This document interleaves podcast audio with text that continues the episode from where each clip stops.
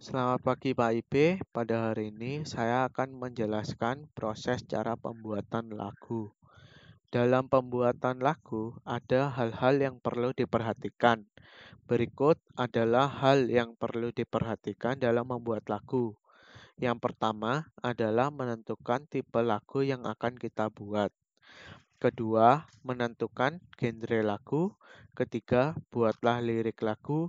Keempat, tentukan struktur lagu. Kelima, tentukan nada atau kunci dasar dari lagu yang akan kita buat. Keenam, membuat nada lagu dari awal sampai akhir, di mana yang pertama adalah membuat intro, membuat nada untuk melodi, membuat nada akhir atau outro. Ketujuh adalah finishing dan cobalah untuk menyanyikan lagu yang kita buat secara penuh. Kedelapan, koreksi dan tambahkan variasi untuk memperindah lagu. Sekian proses pembuatan lagu menurut saya. Terima kasih.